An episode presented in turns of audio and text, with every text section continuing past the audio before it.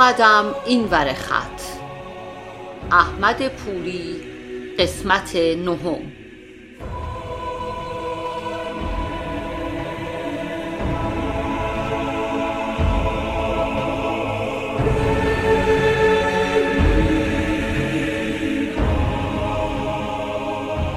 فصل شش لنینگراد.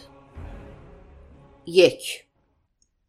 پیرزن تاجیک و پسر بیست و چند ساله اش در صندلی روبروی ما در کوپه چشم دوخته بودند به من و تانیا که به زبانی غریب با هم صحبت می کردیم. من حرف می زدم و تانیا روی کاغذ پاره هایی که از لای کتاب در می آورد داشت می نوشت. حواس تانیا جمع نبود حدس می زدم نگران دیدار با تولیا در ایستگاه است. نمی توانستم در این باره چیزی بپرسم. او هم چندان میدانی به کنجکاوی من نمی‌داد. فالکنر برایم سخت است. زبانش را نمی‌فهمم. خیلی پیچیده تر از همینگوی است. خب فالکنر از لحجه های بومی و اصطلاحات آمیانه بیشتر از همینگوی استفاده می کند. تو به یک دیکشنری اصطلاحات امریکایی احتیاج داری. برای خود من هم فهم بعضی از این اصطلاحات ساده نیست. مرجع لازم دارم. راستی در مقابل این همه لطفی که تو و پدرت در حق من کرده اید پیشنهادی دارم. چه پیشنهادی؟ این دو کتاب آخری را که باید ازشان خلاصه تهیه کنی بگذار به عهده من. برایم کاری ندارد. می توانم یک هفته ای همه عنوانهایی را که احتیاج داری برایت خلاصه کنم. بعد تو ترجمهشان کن به روسی. چشمان تانیا درخشید. کمی درنگ کرد و گفت ولی این درست نیست. یک جور تقلب است. اصلا تقلب نیست. این همان کاری است که باید دو نفری با سرعت کمتر بکنیم. من تنها زمان انجامش را کوتاهتر می کنم برای خود من هم فرصت خوبی است که کمی سرگرم باشم و این همه از تو آویزان نشوم. پرده ای از شادی و ناباوری چهره تانیا را پوشاند. واقعا می‌خواهی این کار را بکنی؟ گفتم که اصلا زحمتی برایم ندارد. میدانی چه کمکی به من می‌کنی؟ حالا مسئله وقت را هم که بگذاریم کنار من اصلا حواسم جمع نیست. تمرکز ندارم. اعصابم ریخته به هم. چرا؟ همین جوری به خاطر نامه تولیاست؟ امه چیزی گفت؟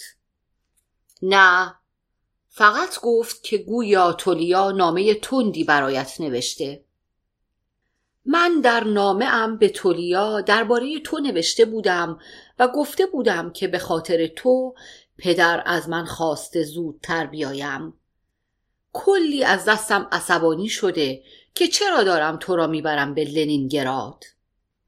چه عیبی دارد مگر؟ این روزها حساسیت به خارجی ها زیاد شده. مخصوصا اگر کسی در شرایط تو بخواهد فقط به قصد دیدار نویسندگان بیاید. مگر آدمهای دیگر با این قصد نمی آین اینجا؟ چرا؟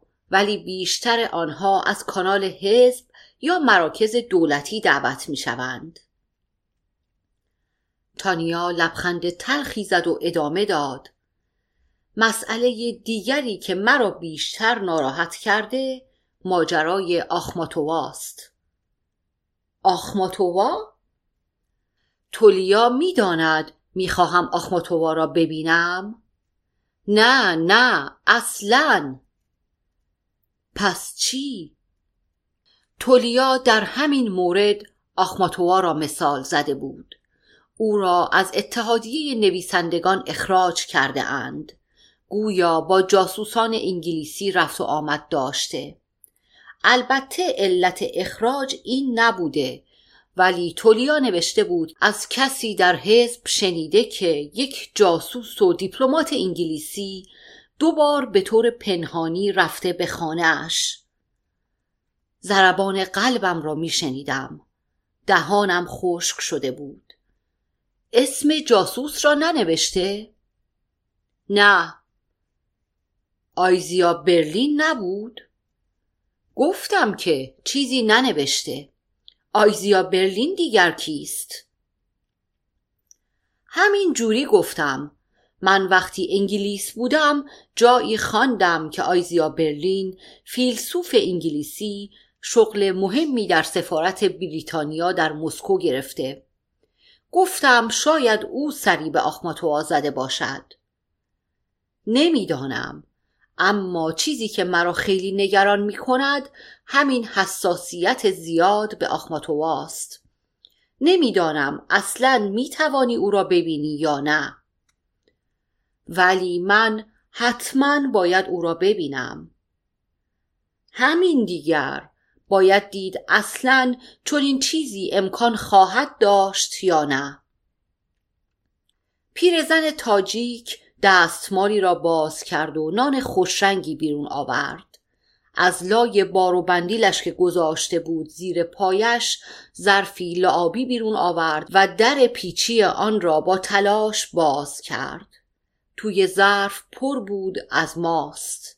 نان را به طرف ما دراز کرد و با فارسی لحجه تاجیکی گفت بفرمایید بخورید. پسرش تعارف او را به روسی ترجمه کرد. من به فارسی تشکر کردم. پیرزن و پسرش شاخ درآوردند. باور نمی کردند من فارسی بلد باشم. پیرزن با خوشحالی گفت شما زبان ما را می دانید؟ بله من فارسی بلدم فارسی ایران. پیرزن با هیجان گفت فامیل مادری من هم در ایران هستند. تانیا با تبسمی به ما خیره شده بود. چند ضربه به در خورد و بعد بلا فاصله کسی که در می‌زد آن را به طرفی سراند و نیمه بازش کرد و گفت بلیت ها و مدارک. من نگاهی به تانیا کردم.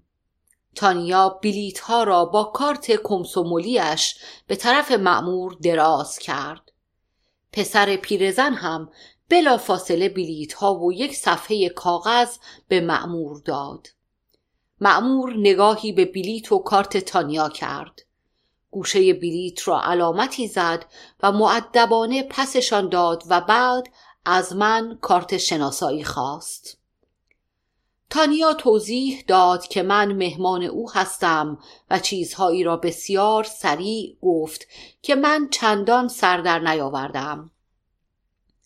معمور سوالات دیگری کرد و آخر سر تانیا از من خواست نامه ای را که در مرز گرفته بودم نشان بدهم معمور لحظه ای نامه را خواند و باز از تانیا چیزهایی پرسید این بار توانستم تا حدی بفهمم که درباره مدت و محل اقامت من سوال می کند. تانیا جواب همه را داد و او هم روی صفحه ای از دفترش یادداشتشان کرد و بعد نامه را پس داد و رفت. تانیا نگرانی را در چهرهام خواند. با لبخندی گفت چیزی نیست عادیه و بعد هر دو تکه ای از نان پیرزن را کندیم و در ماستی که بسیار خوشمزه و چرب بود فرو کردیم پیرزن و پسرش در کوبان پیاده شدند. چند لحظه نگذشته بود که چهار مرد قول پیکر با کلاههای قزاقی و صورت قرمز و های تاب داده وارد کوپه شدند. یاد دون آرام و شل و خف افتادم. تانیا برایم توضیح داد که اینها از ساکنان قفقاز هستند و احتمالا می‌روند رستوف. این چهار نفر جایمان را آنقدر تنگ کردند که هر کس باید روی صندلی خودش نشسته چرت می‌زد. تانیا چشمانش را بسته بود و سرش را به پشتی صندلی تکیه داده بود و من از پنجره کوپه نگاهم به دشت وسیعی بود که تا چشم کار می کرد سبز بود و گسترده دوباره در کوپه را زدند و بلا فاصله خودشان بازش کردند. این بار همراه مأمور کنترل بلیت یک نفر دیگر هم بود که لباس فرم به تن داشت. مأمور قبلی بلیت های ها را خواست و آن مرد دیگر که از همان لحظه ورود چشم به من دوخته بود از من مدارکم را خواست. تانیا چشمانش را باز کرد و مرا دید که کاغذ را به طرف مأمور دوم دراز کرده ام. به روسی گفت که من مهمان او هستم و توضیحات قبلی را داد. مأمور اصلا واکنشی به حرفهای او نشان نداد.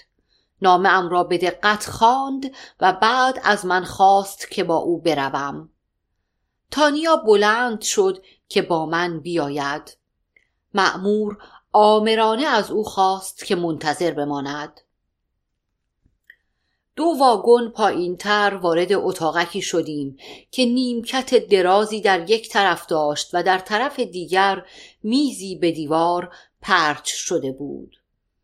از من خواست بنشینم و بعد کاغذی را کشید جلو و اسم و مشخصات خواست. من دوباره شروع کردم به نقل داستانی که در مرز گفته بودم. چند سوال دیگر هم کرد که دو سه بار از او خواستم آرامتر و شمرده صحبت کند تا بفهمم. آخر سر پس از یادداشت های سریعی که روی برگ نوشت شماره گوشه نامه ام را رونویسی کرد و مرا دوباره آورد به کوپه. تانیا با نگرانی منتظرم بود. بلند شد و از معمور چیزهایی پرسید و کارت کمسومولیش را که به معمور قبلی نشان داده بود به او هم نشان داد و او با خونسردی سری تکان داد که فهمیده است تانیا کیست و در را بست و رفت. به تانیا گفتم چه سوال و جوابی بین ما رد و بدل شد. قیافه اش در هم بود و نگرانی در چهرهش موج می‌زد. پرسیدم فکر می‌کنی حساس شده اند؟ نباید بشوند. حتی بلیت قطار ما هم سهمیه دیپلماتیک است. وقتی من می‌گویم شما مهمان من هستید نباید زیاد مته به خشخاش بگذارند. مهم نیست فکرش را نکن. چهار مرد قزاق چشم به ما دوخته بودند از زبانی که صحبت می کردیم سر در نمی آوردند تانیا از پنجره راه رو به بیرون خم شده بود و جنگل های وسیع کاج را که از دل آن میگذشتیم تماشا می کرد. من کنارش ایستاده بودم. فردا صبح می رسیم مسکو و لنینگراد در مسکو باید قطار عوض کنیم و هشت ساعت بعد می‌رسیم آنجا تولیا تلگرام زده که در ایستگاه مسکو ما را می‌بیند خوشحالی؟ از چه؟ از دیدن تولیا خیلی زیاد اما نگران هم هستم به خاطر من؟ نه به خاطر کل ماجرا. نمی‌دانم چه خواهد شد. من پیشنهادی دارم. به محض اینکه رسیدیم لنینگراد کمکم کن مسافرخانه ای هتلی و اتاقی بگیرم. اینجوری بهتر است. خودم تلاش می کنم آخماتوها را پیدا کنم. اورلوف آدرس کتاب فروشی را در نسکی پراسپکت داده. شماره تلفن اخماتوا را هم داده. سعی می کنم خودم پیدایش کنم. اگر نتوانستم با تو تماس می‌گیرم. نه من در نامه ام نوشته بودم که پدر خواسته تو مهمان ما باشی. ماجرای درس خواندنمان را هم نوشته بودم. اگر با من نیایی خیلی شک برانگیز تر می شود پس در این صورت هرچه زودتر این دیدار را ترتیب بدهیم تا برگردم. همین ترتیب دیدار را دادن برایم مشکل شده. فعلا یادت باشد مطلقا صحبتی از آخماتوا نمی کنیم. تو آمده ای تا من ببرمت به اتحادیه نویسندگان در لنینگراد و با دو سه نفر از نویسنده ها آشنایت کنم. همین. تعجب می کنم چرا شاعری مثل آخماتووا باید اینقدر سختی و عذاب ببیند. تا اینجا نباشی نمی‌توانی درباره این چیزها قضاوت کنی. شماها از شاعر فقط انتظار شعر خوب دارید. اینجا مردم انتظار دارند شاعر از آمال و هدفهای آنها بنویسد و در حرکت سوسیالیسم به آینده درخشان تأثیر داشته باشد. مردم انتظار دارند یا دولت؟ دولتی که نماینده مردم است. این دولت حتی آنقدر بلند نظری ندارد که بگذارد یک نفر برای دل خودش شعر بگوید تانیا نگاه خستهاش را لحظه ای به من دوخت. ببین اگر ناراحت نمی‌شوی باید بگویم که حوصله این بحث را ندارم. به اندازه کافی با تولیا سر این چیزها صحبت کردم. این حرفها راه به جایی نمی‌برد. اینجا کشوری است با قانون خودش.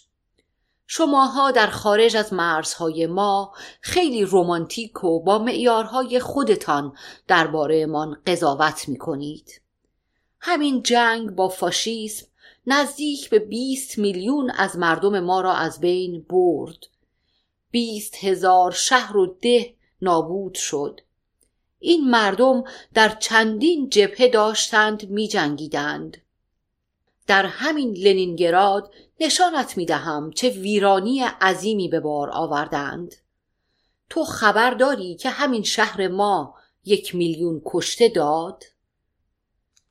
می‌فهمم تانیای عزیز در اینها اصلا شکی ندارم اما نمی‌دانم چرا باید این چیزها مسئله ای به این سادگی را نفی کند که شاعر حق دارد از احساسات فردی خودش صحبت کند.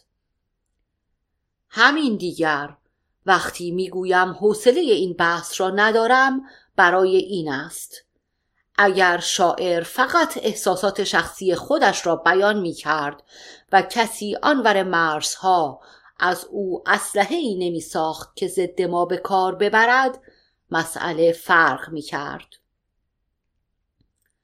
اگر این ور مرزها هیچ نیرویی به او پیله نمی کرد و از او مخالف نمی ساخت آن ور مرز کسی نمی توانست او را علم کند تانیا لبخند زد تو هم مثل تولیا سرت درد می کند برای بحث و جدل.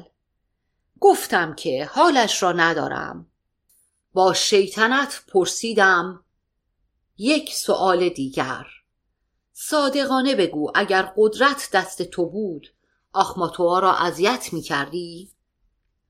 آخماتوا شاعر ایدئال من است. او به نوعی شاعر خانوادگی ماست. با امه و پدر دوست است. من هنوز هم عروسکی را که در هفت هشت سالگی از او گرفته بودم با خودم دارم. راضی شدی؟ لبخند تانیا پر بود از اندوه. سایه غم صورتش را چقدر زیبا کرده بود.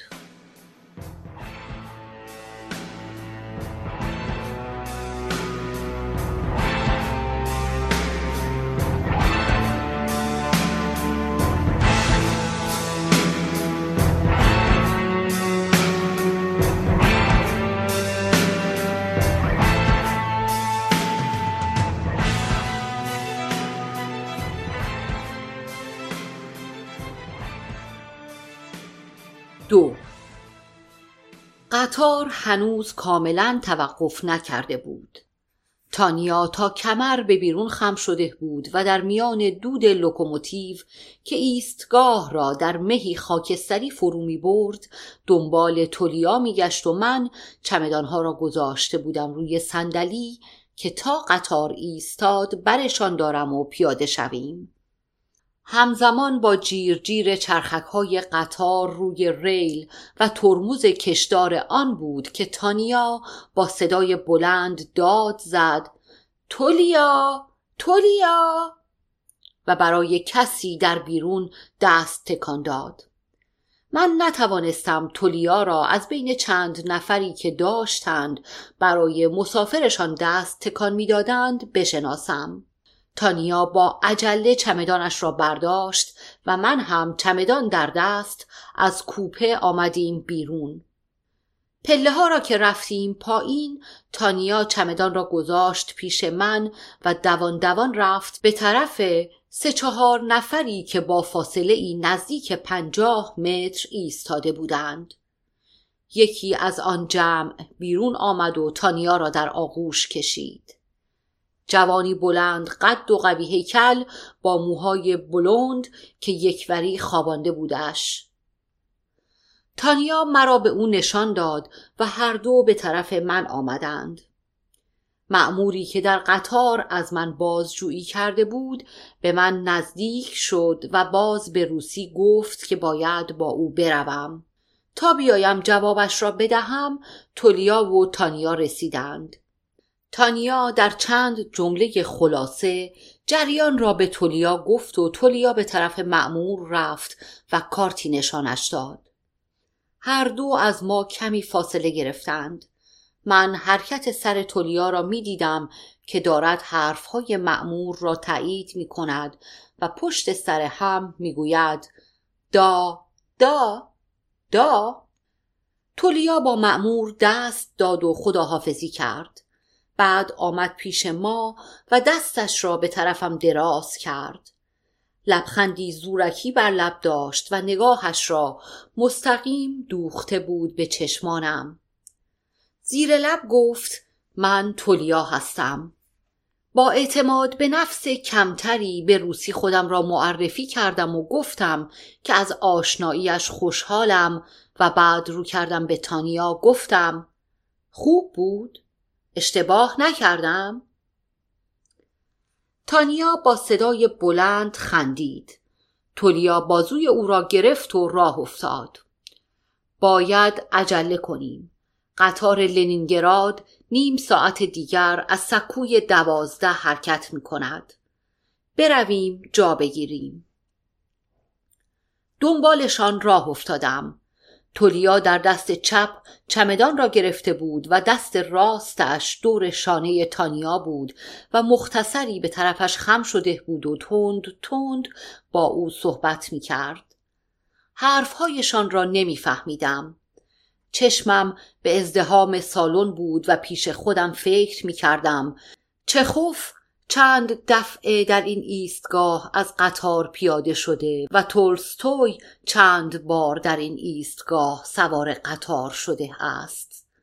باورم نمی‌شد در مسکو هستم.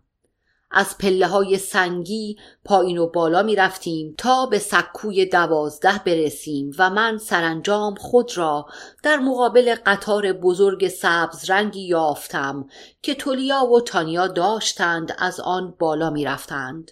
من هم به دنبالشان. در صندلی روبروی تانیا و تولیا نشستم و کنارم مردی مسن با کلاه شاپو و کت و شلوار و جلیقه و کراوات نشست. تولیا یک لحظه از گفتن باز نمی ایستاد. با صدایی نجواگونه چیزهایی به تانیا می گفت.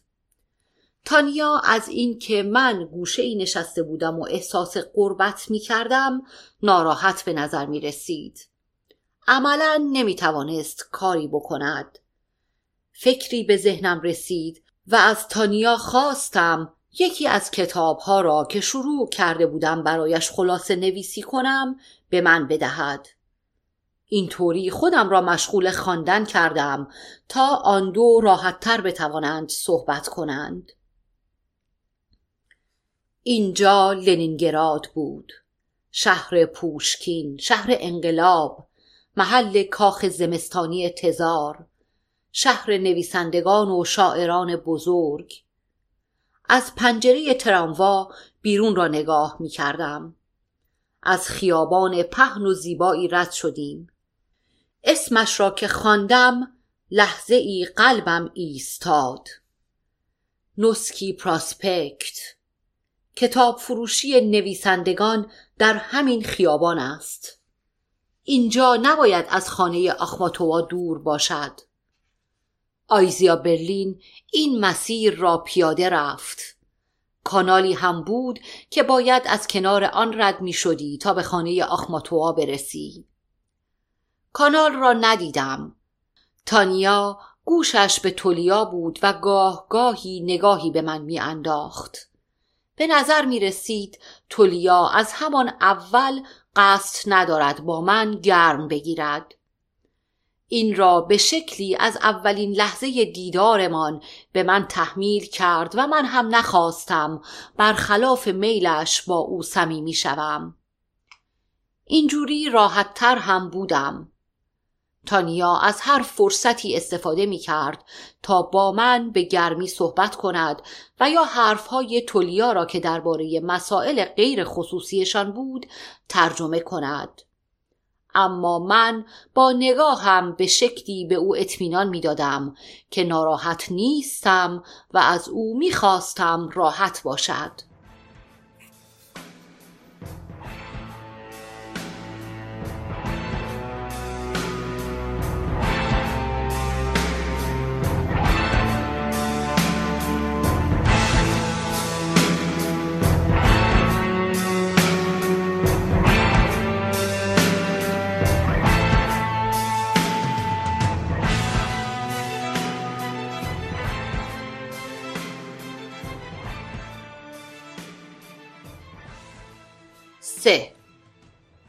مادر تانیا چون شبهی در خانه این سو و آن سو می رفت. شاید اگر آن دو سه کلمه ضروری نبود نمی‌شد باور کرد که او حرف زدن بلد باشد. زنی بود چهل و چند ساله لاغرندام با قدی متوسط چهره ای سنگی و صورتی رنگ پریده و موهای سیخ و طلایی و کمپشت سایه ای بود که در این آپارتمان دو خوابه نیمه تاریک از این اتاق به آن اتاق و بعد به آشپزخانه می‌رفت و بعد دوباره به اتاقها سرک می‌کشید. با حرکتی آرام و یک نواخت. معلوم نبود دنبال چیست. تانیا درباره او خیلی کم صحبت کرده بود و الان لازم می‌دید چیزی بگوید. مامان خاندار است. اینجا تقریبا کسی را پیدا نمی کنی که آنقدر وضعش خوب باشد که کار نکند و بنشیند خانداری کند. اما مامان سه سال است که مریض است. افسردگی دارد. قبلا در کارخانه ظروف پلاستیکی کار می کرد اما به خاطر مریضیش زودتر بازنشسته اش کردند.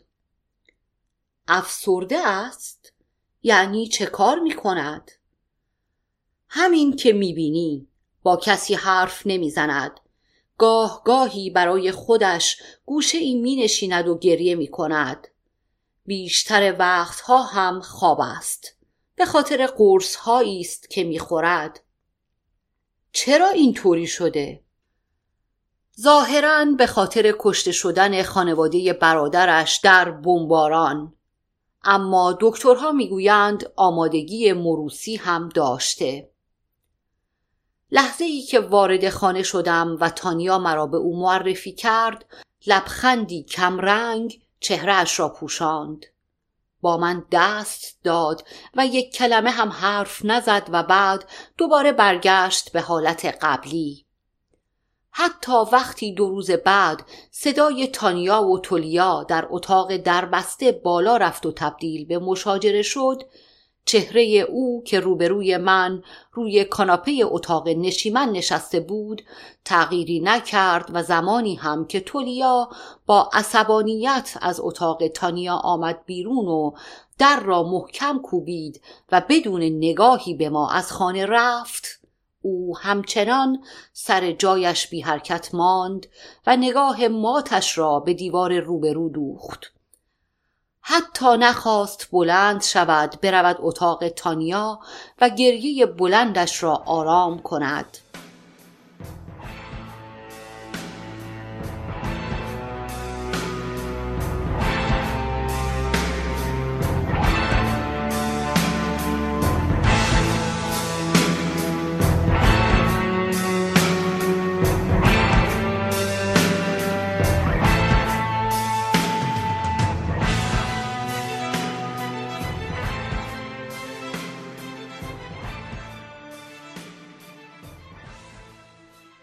چهار راستی می توانیم پنج شنبه قبل از اتحادیه سری به بوریس بزنیم بوریس؟ همان مرد عجیب و غریبی که اورلوف درباره اش با تو صحبت کرده بود نمی‌خواهی ببینیش؟ چرا؟ چرا؟ حتما باید او را ببینم تانیا تعجب کرد چرا حتما؟ اورلوف می گفت آشنایان زیادی دارد. همه او را می شناسند بله همه او را می شناسند اما زیاد جدی نمی گیرندش راستش را بخواهی تا حدی دیوانه حسابش می کنند مهم نیست. اورلوف می‌گوید خیلی هم عاقل است. تو آدرس او را داری؟ آدرس نه اما می‌دانم تقریبا هر شب می آید به رستورانی که در همین خیابان بالاست. کارش چیست؟ برای روزنامه ها مقاله ترجمه می کند ترجمه از فرانسه.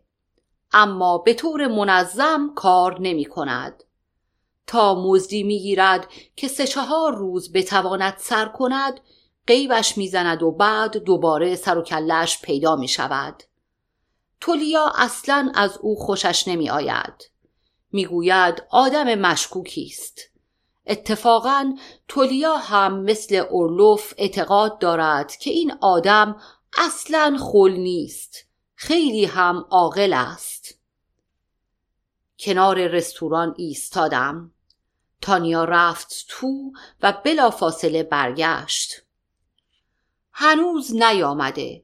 سری به پارک نزدیک اینجا بزنیم کمی بنشینیم تا پیدایش شود. چراغهای پارک روشن بود. روبروی نیمکت ما دو پیرزن روسری به سر نشسته بودند. وسطشان دختر پنج شش ساله ای بود که موهایش را از دو طرف بسته بود و مرتب به چپ و راست خم می‌شد و هر بار خودش را به یکی از پیرزنها می چسباند. تانیا به او خیره شده بود. انگار با خودش صحبت کند زیر لب گفت بعضی وقتها به زندگی تو حسرت می‌برم. زندگی من؟ به چه چیز زندگی من حسرت می‌بری؟ ازدواج کرده ای جا افتاده ای آنقدر آرامش و امکانات داری که برای دیدار شاعر محبوبت راه میافتی و به سفری دور می‌روی. زنت نه تنها چیزی نمی‌گوید تشویقت هم می‌کند. اطلاعات تانیا درباره زندگی من از مکالمات روسی من بود و داستانی که ساخته بودم. در این داستان گیتی را آن گونه که بود تصویر کرده بودم. این طوری هم که می‌گویی نیست. ما هم مشکلات خودمان را داریم. هر مشکلی هم که داشته باشید آنقدر نیست که زندگی مشترکتان را زیر سوال ببرد. همین که بیشتر از ده سال است زیر یک سقف زندگی کرده اید خودش شاهکار است. علاوه بر این شما هیچ وقت مشکلات ما را نداشته اید توی شهر ما جنگ بود. ماهها در محاصره بودیم. آزوغه نداشتیم. تولیا و من هر دو هشت ماه در جبهه بودیم. بالاخره این فشارها کار خودش را کرده و از همه ما آدمهای عصبی و ناآرامی ساخته. خندم گرفته بود. می‌خواستم از بمباران تهران صحبت کنم. از خرم شهر که با خاک یکسان شد. تانیا متوجه نگاه معنادارم شد. اشتباه می‌کنم؟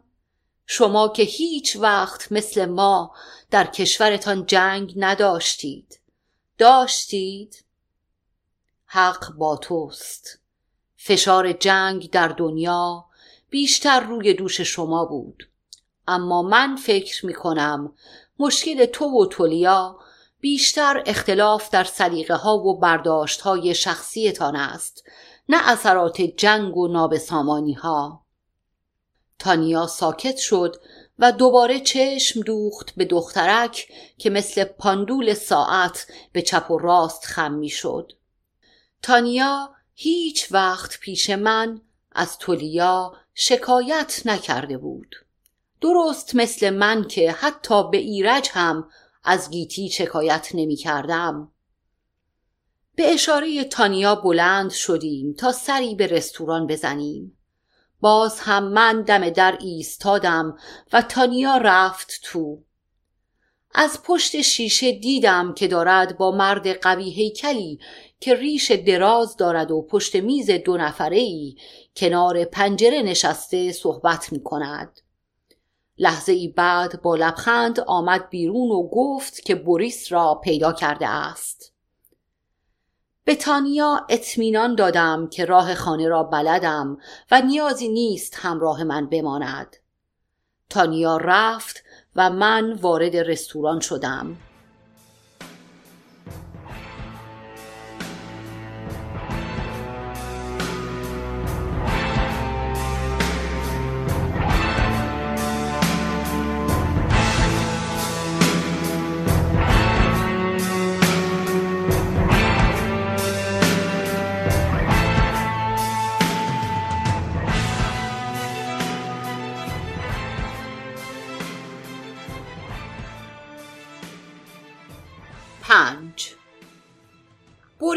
چند لحظه ای مرا که روبرویش نشسته بودم و نگاهش می کردم برانداز کرد تو از طرف اورلوف می آیی؟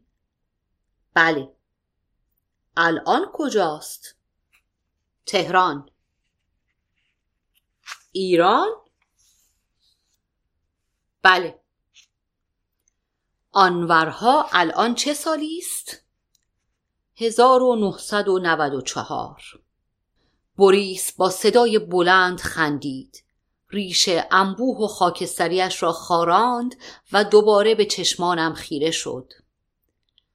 نگفت چطور شد به سفر زمان رفت؟ احساس کردم هنوز کاملا باور نکرده من از پیش اورلوف میآیم. ماجرایی را که از زبان اورلوف شنیده بودم گفتم. نفسی به راحتی کشید و گفت خب پس تو این دوست ما را پس از پنجاه سال دیده ای چطور است؟ حالش خوب است؟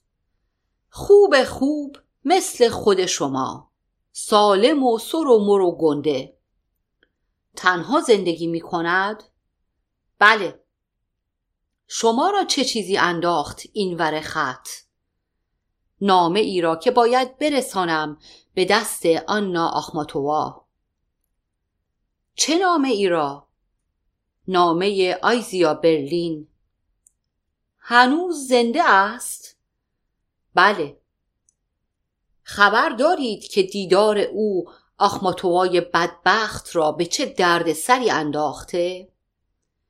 بله می‌دانم خندید و گفت همه اش تقصیر اورلوف دوست مشترک ماست او برلین را برد پیش آخماتوا این را هم می‌دانم حالا ماجرای این نامه چیست؟ برلین بعد از دیدارشان نامه عاشقانه برای آخماتووا می نویسد ولی هرگز آن را نمی فرستد. اورلوف هم قول می دهد نامه را به وسیله ای به دست آخماتووا برساند. بوریس حرفم را قطع کرد. آخماتووا هم زنده است؟ نه سال 1966 می میرد. یعنی حدود 20 سال بعد برلین چطور حرف اورلوف را باور کرد؟ ظاهرا باور نکرد ولی نامه را سپرد دست او اورلوف شما را چطور پیدا کرد؟ داستانم را که شنید با خنده گفت پس یکی دیگر هم به جمع ما اضافه شد. حالا چرا آمده اید پیش من؟ به کمکتان احتیاج دارم. بفرمایید.